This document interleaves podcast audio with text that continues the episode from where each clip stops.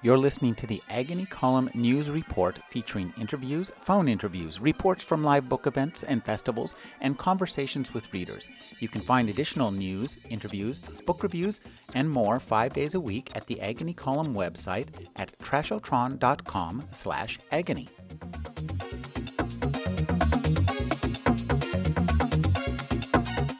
First, I would like to introduce our other reader, who is a distinguished voice in fantasy and historical, uh, I guess uh, you would say two particular lines of fantasy, the uh, Westria novels, which are your own, and the Avalon series, which you share with um, uh, Miriam Zimmer Bradley, and is who's also a A personage of some renown, and in ways that I don't quite understand, but we'll get to later, in the the non-Christian, non-Jewish, non-Muslim uh, religious strain in America that we call um, um, paganism. paganism or heathenism, who's also, as far as I know, the only officer in the Science Fiction Writers of America who plays the harp.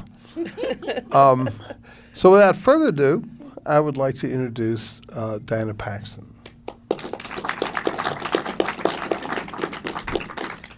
Okay, is this still in the proper relationship to good? My voice? Okay, good. To working? Working. Okay. That thing's on. Well, baby. uh, in the discussion afterward, I can explain how I ended up writing Miriam's books. Cool. and, but now I will give you a sample. Um, this is from Sword of Avalon, and I think I'll just read the chapter, and you can ask me anything that confused you um, afterward. I can't hear you very well back here. I don't think it's on. I think it's down too far. Yeah, you d- need to just move it up. Close here. Hello.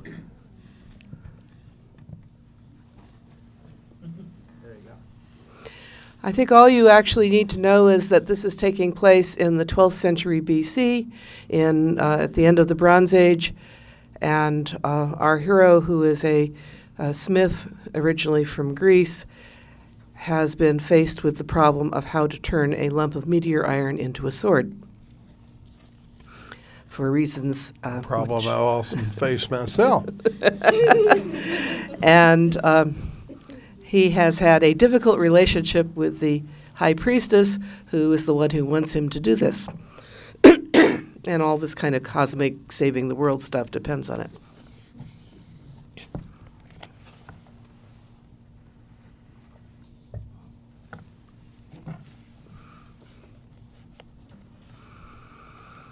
The setting sun that bathed the downs in a fiery glow sent Andurl's shadow into the smithy before her. She paused in the doorway to let her vision adjust, waiting until she could see the man who stood by the hearth. Valantos had dressed carefully to meet her. His sleeveless tunic of saffron wool had patterned banding at neck and hem, but he seemed thinner, as if he had been fasting. She remembered him wearing that garment at the midwinter festival. He had not prepared himself for her, she realized then, but for the goddess he served. The smithy had been swept, the hearth was clean and empty, but the shelf on which he had placed his clay image of the goddess bore a bunch of early summer flowers. "You came," he breathed. "You called." After the way that they had parted, for him to send for her argued great need. At Avalon, she had no purpose but struggle to make sense out of her dreams. Here at last there might be something she could do. "Lady, be welcome here. I see now that I dreamed true," he added. "When you stand in the sunlight, your skin is the color of the coals, the color of her skin. That's why I sent to you. I ask you now, will you let her speak through you to tell me how to forge the sword? Will you trust me? Will you trust her?" "Will you?" she replied. "I must. I am sorry for what happened at the smithy on Avalon." He coughed, and she realized what that admission had cost him. "I ran away from you. I cannot run from myself. I was proud of my skill. I rage because I know nothing. But in my dream the Lady of the Forge speaks. She said I must surrender to the fire.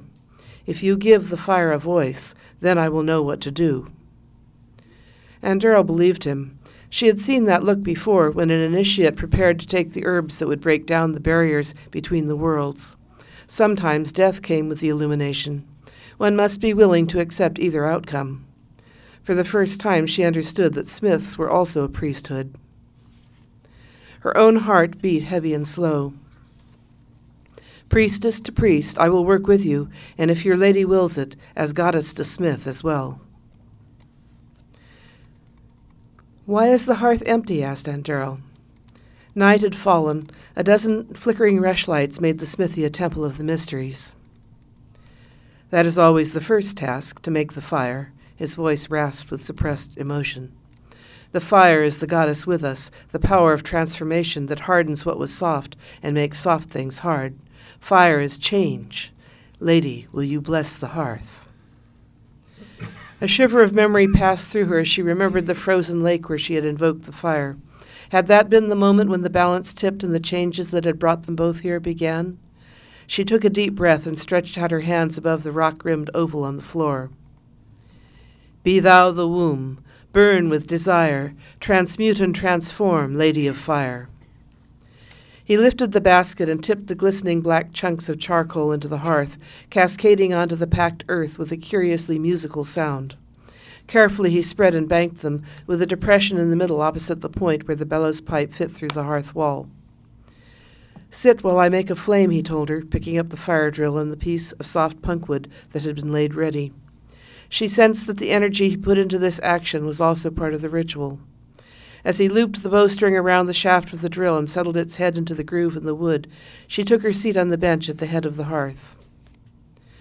Surely to kindle fire with a bow and drill was a kind of magic, she thought as he steadied the wood between his knees and began to spin the shaft with regular thrusts of the bow. To keep the drill at the correct angle and maintain the spin required considerable skill. Fascinated, she watched as he swayed to the motion. Spin the shaft and chant the spell, she whispered. Work the bow and wind it well. Harden shaft and swiftly spin. Heat release the flame within. He looked up, something kindling in his gaze that awakened an answering heat between her thighs. Startled, she stood and found her hands lifting in the same pose as that of the clay goddess who watched over the hearth. Had he intended this? The symbol is nothing, the reality is all, was a watchword of the mysteries. The bend and sway of the man's body, the steady penetration of the drill, the friction that was even now beginning to kindle a faint thread of smoke from the wood, were both symbol and reality. They had not discussed how he was to call the goddess into her, but Aunt Darrow received realized that she herself had pronounced the spell. Her body moved in instinctive response to his motion, her breathing altered to match his.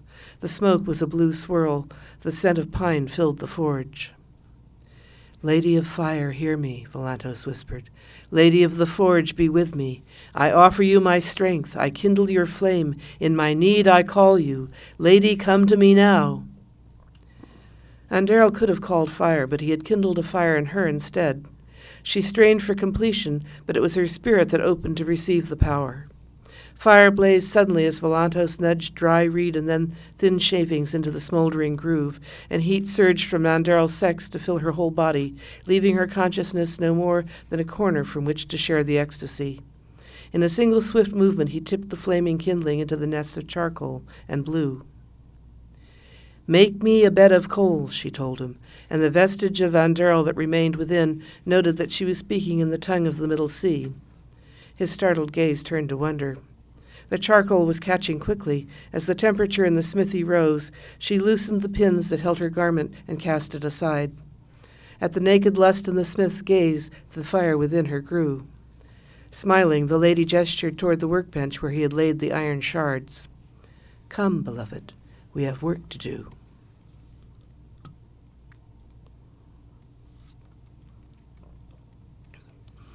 Volantos bent to the bellows, pushing with strong, steady strokes to force air through the coals. At each blast, flames spurted upward, and each time they sank, the coals retained a brighter glow. It seemed to him that the same glow pulsed from the body of the woman who stood on the other side of the hearth. The firelight burnished breast, still round and firm, gleamed on the curve of her waist and the sweet joining of her thighs. His own flesh ached with desire, but he had expected that. Now he had another use for the energy. how swiftly the coals were heating. Sweating, he pulled off his own tunic and tossed it on a bench, then thrust at the bellows once more. Fire kindled the pieces of charcoal to a brightening sunrise glow. "Take the first of the chards and set it among the coals," the lady said. "Heave at the bellows until it glows like the sun." He cast her a doubtful look, for a white heat was far too great for working bronze, but her face remained calm. In any case, the time for calculation was past. He could only go forward and trust that the goddess he served understood iron as well as she knew bronze. The coals pulsed white-hot, and far more quickly than he would have believed, the piece of iron glowed white as well. "Now you must take it from the fire," said the lady. "Set it on your anvil and take up your mid-sized hammer. Stroke from one end to the other to compress and beat out the iron, gently but firmly, as you would caress a lever." With his left hand, Volantos reached for the tongs and used them to grip the dull end of the shard, swung it over to the anvil in a shower of sparks, and essayed a tentative tap. More sparks flared, but there were no explosions. Had he not heated the iron enough before? The ductile metal yielded to his hammer, stretching, extending. As it cooled, the color deepened. He felt the moment when it began to resist him, thrust it once more into the coals, and began to work the bellows again. "You are the hammer," she said softly, "and I am the forge. The sword is the child we are making together, by your will, from my womb." He looked up from the bellows and could not tell if her eyes shone or only reflected the flames. Once more the metal was glowing. Once more he returned it to the anvil and began to shape it, always tapping down its length in the same direction, teasing out pockets of air, driving out impurities. Again and again the iron made the journey from fire to anvil, until he had forged the rough metal into a single solid bar. And then it was done. Volantos looked down at the cooling metal, watching the glow fade until it was a dull black. No longer the unformed meteor, it held now the shape that he had given it. He heard a step and looked up. The lady stood before him, a beaker of clear water in her hands. "Drink and be restored, and then take up the next piece and begin." Three times more Volantos set tongs to a raw shard of meteor and thrust it into that fiery womb. Three times more he stroked and shaped the glowing metal.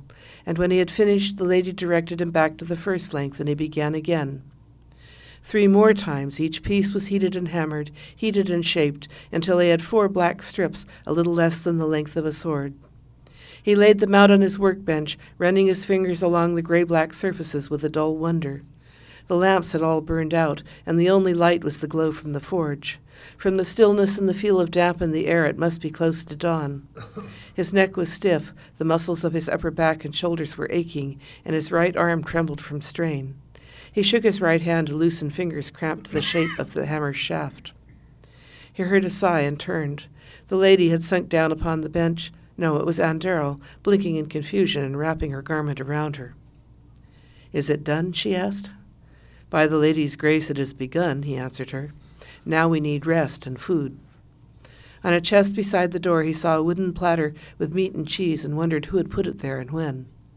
Volantos carried it over to the priestess, but she had eaten no more than a few mouthfuls when her eyes closed and she slumped against his shoulder. He still had the strength to lift her, a little surprised to find that tenderness was his only response to the body in his arms. All his desire was spent, as if he had been making love to her all this time, and in a way he supposed that was true. He laid her down upon the bed and pulled the blanket over her, and with that exhaustion took him, and he sank down beside her and knew no more.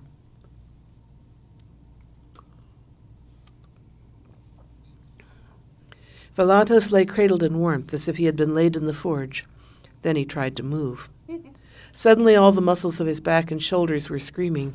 He had thought himself inured to the labor of the forge, but forging was a small part of bronze work, and in the past moon he had not even been doing much of that.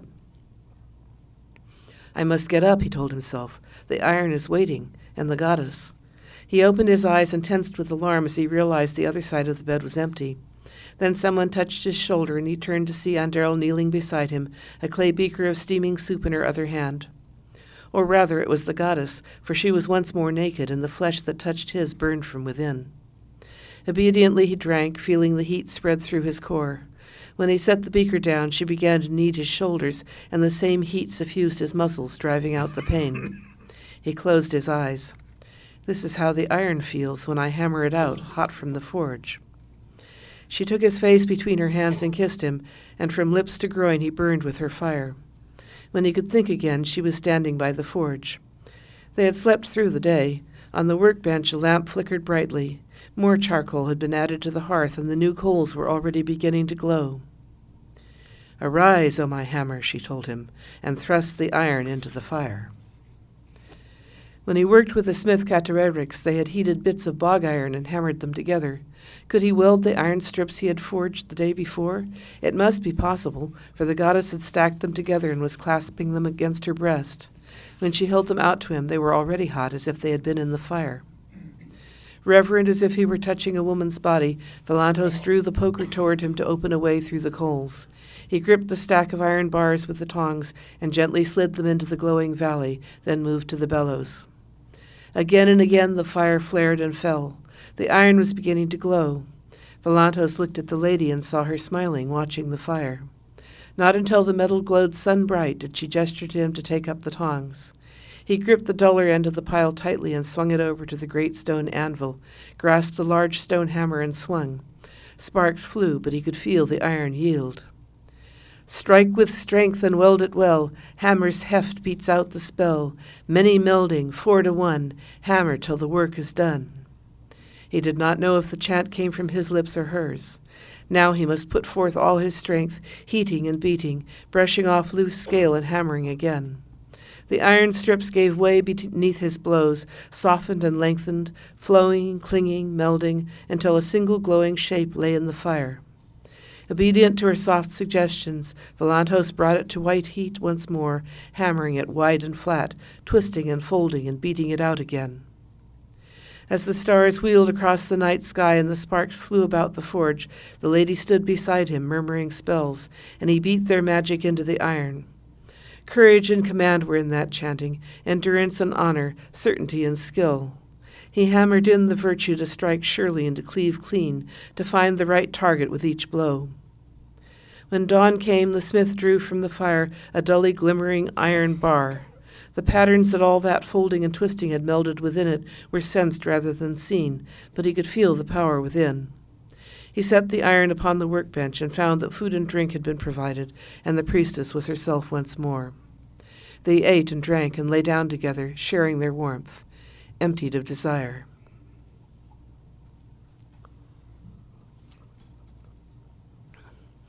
Anderl woke as the last light of sunset was shafting through the doorway, bathing everything in a warm glow, as if the smithy had become part of the hearth. Valantos still slept beside her, curled on his side with one arm laid protectively across her thigh. In sleep his face had a curious innocence, the lines carved by purpose and passion that sometimes gave him such a ferocious aspect smoothed away. She understood now that this was a man who would sacrifice everything, even himself, for a worthy goal. No wonder they had struck sparks. They were far too alike. He was thinner than he had been when she arrived, so she supposed was she. To carry a god took energy, but she had only to let the power of the lady flow through her. He was burning from within, consumed by the power he was putting into the work as the fire consumed the coals. Contemplating those rugged features, she felt her heart wrenched by an unexpected surge of tenderness. She lifted a hand to touch him and then stopped, trembling. "One day," she promised herself, "we shall lie like this and make love, but if I touch him now we will waste in bed the power that should be spent in the forge." Even the thought of embracing him was enough to send a pulse of sensation through her flesh. Gently she moved his hand and eased from beneath the covers, wrapped a cloak around her, and stepped outside. When she returned, she found that a wooden bowl full of steaming stew had been set beside the smithy door. Though she had not seen them, it was clear that the elder folk were keeping watch and anticipating their needs, as they had taken Elfric's into their keeping when she arrived. She brought in the food and set it on the workbench. The rich scent awakened her hunger, and she ate eagerly. The bar of iron lay where Valantos had left it. The metal was cold, but to eyes trained to see the spirit within, it held a subtle glow. The raw energy she had sensed within the shards had altered to a contained blaze of power, but it was not yet focused. That, she thought, would come when it had been given the shape of a sword. It was dark now. She lit more rushlights and fixed them in their holders of stone and tipped new charcoal into the hearth. On the bed, Volanto sighed and stirred. It was time to work once more. Anderl hung the cloak from its hook and combed out her hair. She could feel the presence of the goddess as a pressure behind her, patient and a little amused. "Lady of fire," she whispered, "naked I stand before you. May both preoccupation and passion depart from me. For the cause of life and the good of this land, I offer myself as a vessel for your will." She let out her breath in a long sigh. For a moment she hovered on the edge of awareness, and then, softly, smoothly, as the metal absorbs the heat of the coals, the goddess came in.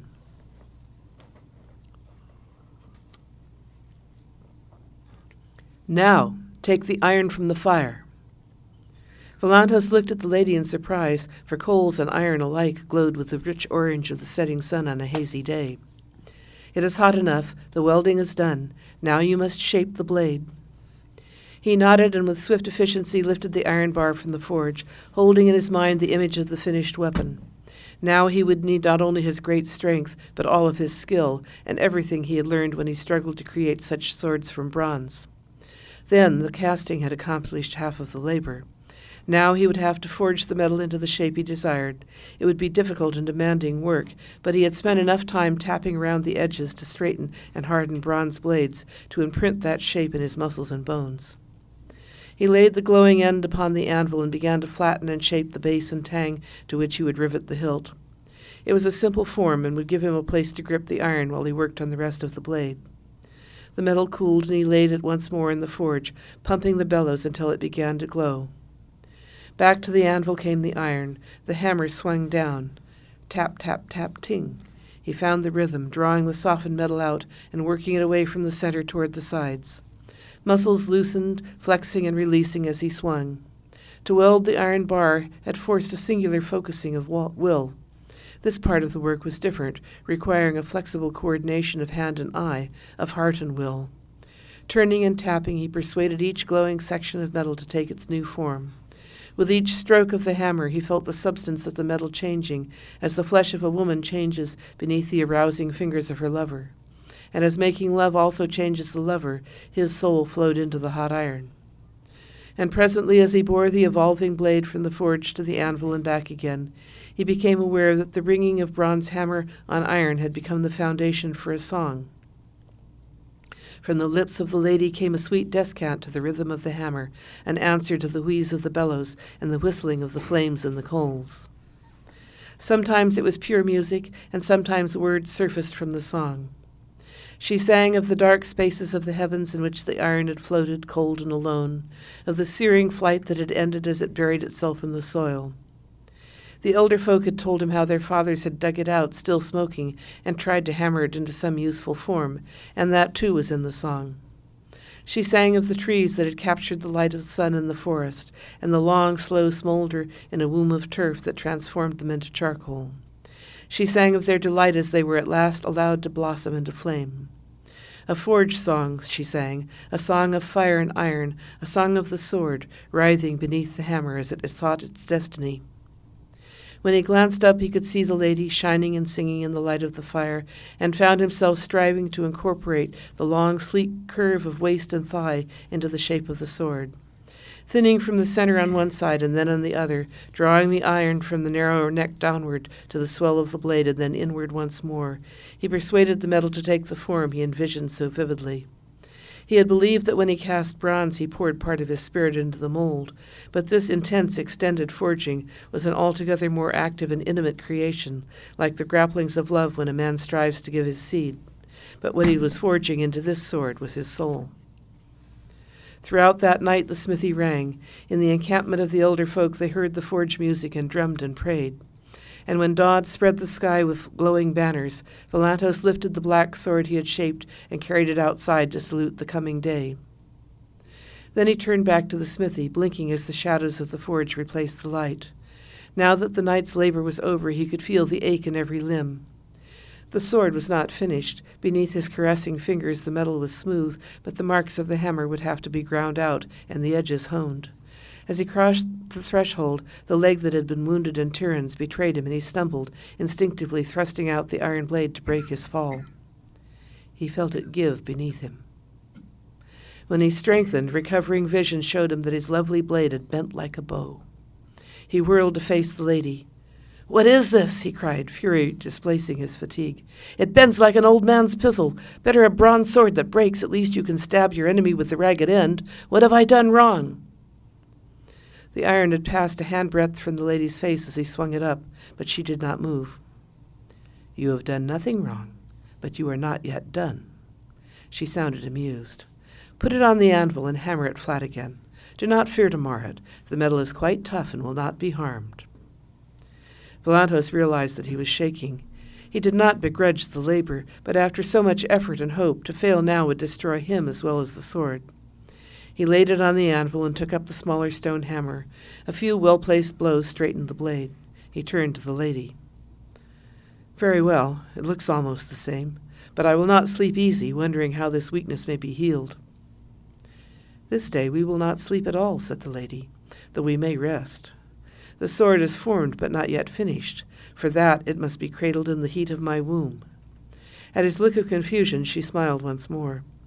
"Put more charcoal into the hearth and pile it high. Heave at the bellows until it glows like the rising sun.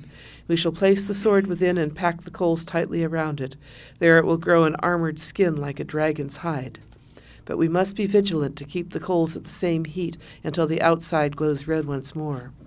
For three nights you have put forth all your power. What is needed now is the patience to endure." "Patience has never been one of my virtues, lady," he muttered, and she laughed. "Do you think I did not know?" As Velantos brought more charcoal from the storage shed, he felt the pounding of his heart begin to ease. He had never heard of the technique the lady was describing and could not imagine what use it might be, but so far her directions had been good. To trust that she knew how to complete the task was all the hope he had. By the time all was ready, the sun was climbing up the sky. Once more Velantos used the poker to open a way. Slowly, reverently, he slid the black blade into the hot depths of the forge, then adjusted the piled coals until no part of it could be seen. "Should I ply the bellows now?" he asked. "Not yet. You can estimate the intervals, for you know how this charcoal behaves. From time to time you will need to check the color and give the fire more air, but the iron will melt if it grows too hot, just as it will weaken if it is too cool." He nodded, swaying. For three days the desire to complete the work had driven him. Now he did not know what to do. He looked down at his strong hands, blinking. They were blackened by the work and bore a few scrapes he had not noticed at the time. "First we should eat." Velantos looked up as he heard her voice alter. The goddess had detar- departed, and she was only Anderl once more, shivering in the morning breeze that came through the open door. He forced his limbs to motion, took down her cloak and wrapped it around her, then guided her to a bench and made her sit down. Now he too felt the cold and pulled on the tunic he had cast aside three days ago. "This time they have brought us soup," he said, picking up the bowl set by the door. "With marrow," he added, breathing in the rich aroma, "and some kind of roots and barley." He handed one of the bowls to Anderl, then took his own and sank down beside her. She cradled it gratefully between her hands. "We had a dish something like this when I was growing up," he said as the rich soup began to restore him, though they cooked it with more herbs. "At Avalon this was festival fare," Anderl replied. "Our food is healthy and plentiful except when we are fasting, but we rarely eat meat, and strong flavors make us think too much about the body when we are trying to focus on spiritual things." That explained a lot, thought Velantos. "Just now our bodies need feeding," he said instead. She nodded and heard her spoon scrape the bottom of the bowl. "What was it like growing up by the Middle Sea?" she asked. His chuckle rumbled in his chest. "What I remember most just now," he answered, "is that in the summer it was warm." Mm-hmm. He got up and poked the fire, saw that the coals still glowed orange, and sat down again. "Will the goddess tell you when it is time to take the sword out?" he said. "I believe so," the priestess replied. "I can feel her presence like a pr- pressure within my skull, perhaps in the same place I was lurking when she was here. I think that when you need more direction, she will come in again." "Then you remember what we have done?" "I retain images, though I do not always understand." She sighed and set down her bowl. A companionable silence fell between them. He could hear the sweet song of a warbler from the trees outside. It was a winter bird in the lands from which he came. It was the first time he thought that he had been in, in Anderl's presence and felt at ease, but truly he was too tired to feel either lust or irritation, and so he supposed was she. For the first time they could see each other as they truly were. Without thinking, he had put his arm around her, and she leaned against him gratefully. They continued so, sharing stories or sitting in silence, as the sun passed its zenith and journeyed westward, rising every so often to feed more air or fuel to the fire. At some point during the day, Volanta slid from the bench to sit with legs outstretched and his back against it. He only realized that he had slept when he heard the wheeze of the bellows and started awake to see Anderl kneeling to work them on the other side of the hearth. "I'm sorry," he began, but she shook her head. "You have done your work. It is the part of the man to labor to plant the seed in the womb, but after that all he can do is take care of the mother and wait while it grows." "Are you saying that this sword is our child?" His lips quirked in unexpected amusement. "After three nights of forging, do you have to ask? Rest. When the blade comes from the forge, you will have to polish and sharpen it and give it a hilt as the father raises the child. But I think that watching over it is my task now."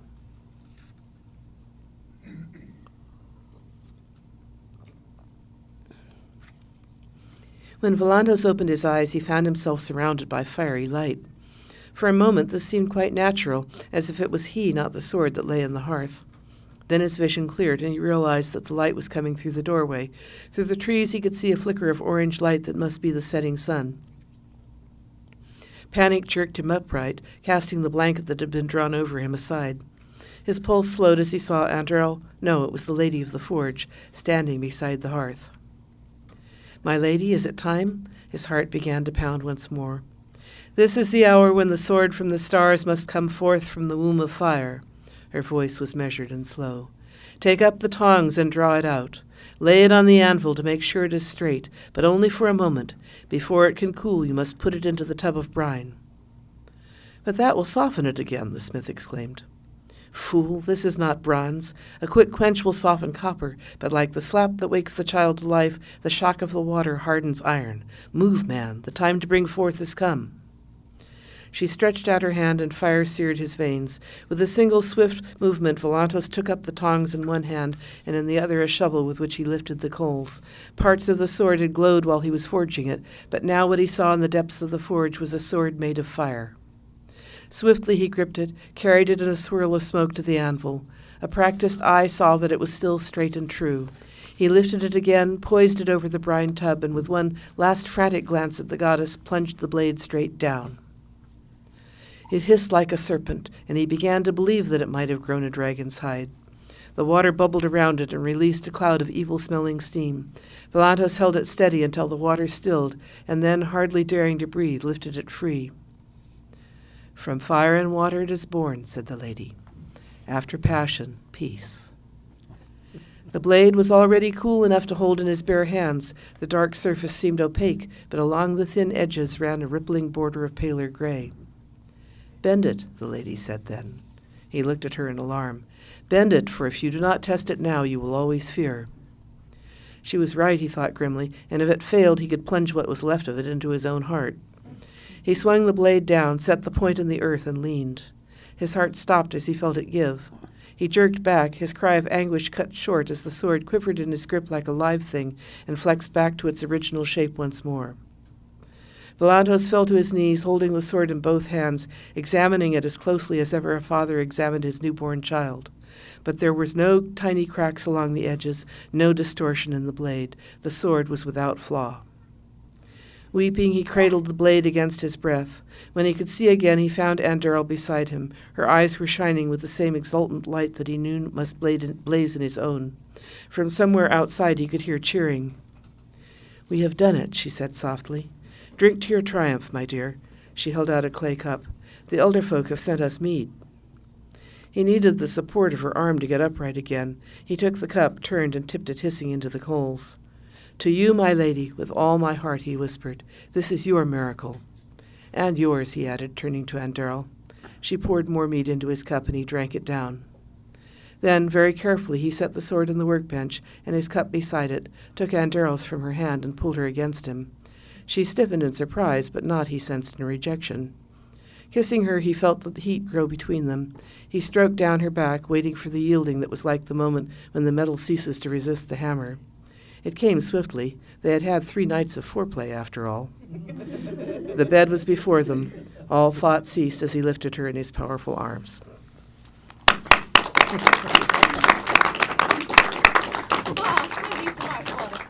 All right.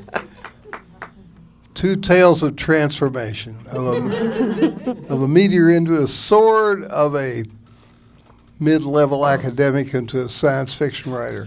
Uh, we, uh, when we return, we'll discuss these two stories and other stuff. Uh, first, let's let's uh, all have a drink and save a child from uh, torture and death.